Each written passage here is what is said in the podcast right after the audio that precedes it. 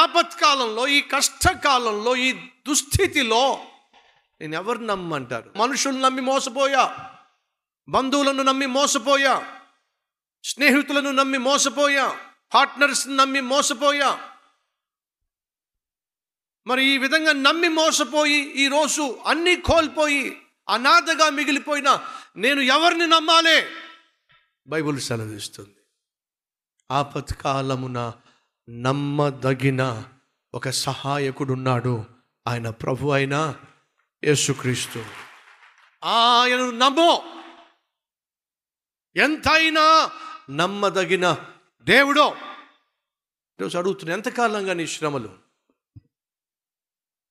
ఎంతకాలంగా నీకు ఈ కష్టాలు? ఎంతకాలంగా నీకు ఈ రోగం? ఎంతకాలంగా నీకు ఆపద?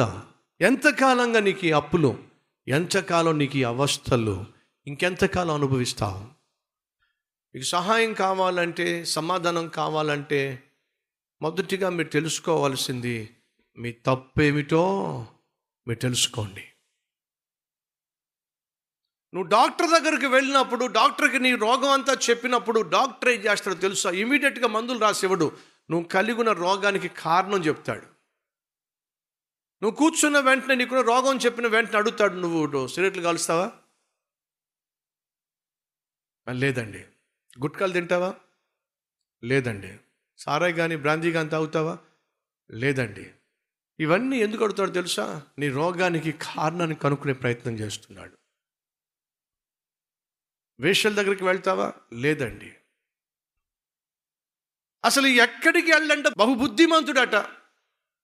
మరి అలాంటప్పుడు నీకు ఏ- ఇవన్నీ ఎలా వచ్చినాయి ఏమోనండి. అన్నారు అనుకోండి పైనుంచి కింద దాకా చూస్తాడట.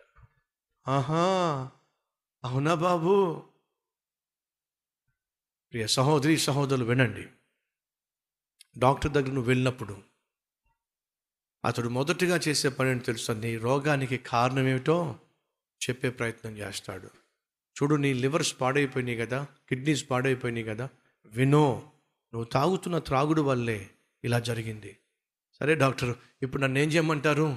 ముందు త్రాగుడు ఆపేసి అది ఎందుకు ఆపాలి డాక్టర్ గారు? మీ మందులు నాకు ఇస్తున్నారు కదా మందులు వేసుకుంటా కదా మందులు నయం చేస్తాయి కదా ఈ మందులు పని చేయాలి అంటే ముందు త్రాగుడు ఆపాలి. నువ్వు త్రాగుడు ఆపకుండా ఈ మందులు పనిచేయవు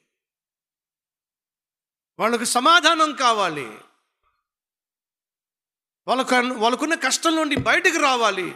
అలాంటి సమయంలో దేవుడు ఏం చేశాడో తెలుసా? వారికి సమాధానాన్ని ఇవ్వడానికి దేవుడు ఒక ప్రవక్తను పంపించి సందేశాన్ని ఇస్తున్నాడు. ఈరోజు ఈ సందేశమే నీ కష్టానికి సమాధానము. సహోదరా సహోదరే ఏమిటా సందేశం? నీ పాపము వలననే ఈరోజు నువ్వు ఈ కష్టాలు కొని తెచ్చుకున్నావు. ఆ పాపాన్ని విడిచిపెట్టకపోతే ఇప్పటి వరకు దేవుని దృష్టిలో నువ్వు ఏ తప్పు చేస్తూ కనిపిస్తున్నావో దానిని విడిచిపెట్టకపోతే నీకు మంచి రోజులు రావో. ఈరోజు మన మధ్య ఎవరైనా ఉన్నారా? నువ్వు కలిగి ఉన్న దుస్థితిలో నువ్వు కలిగి ఉన్నటువంటి హీన స్థితిలో దీన స్థితిలో తప్పు తెలుసుకొని ప్రభా నీ మాట వినకుండా నేను నా ఇష్టానుసారంగా జీవించాను కాబట్టి నేను ఈరోజు ఈ పరిస్థితిలో ఉన్నాను నన్ను క్షమించు అని ప్రార్థన చేసేవాళ్ళు ఎవరైనా ఉన్నారా? ఆపత్కాలమున ఆయన ఎంతైనా నమ్మదగిన సహాయకుడు. ఆయన్ని ఆపదలో నుండి విడిపించడానికి సిద్ధంగా ఉన్నాడు. నువ్వు ప్రార్థించడానికి సిద్ధంగా ఉన్నావా? రండి ప్రార్థన చేద్దాం.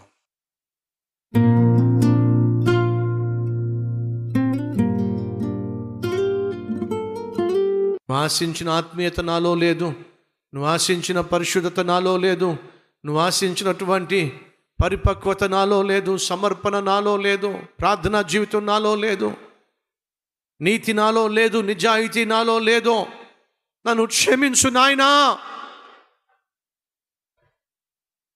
నా నిర్లక్ష్యమైన జీవితమే.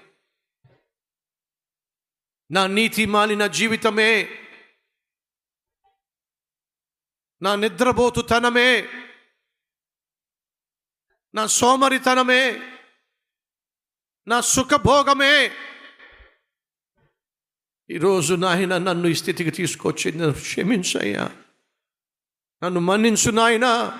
మా లోపాన్ని తెలియచేశావు.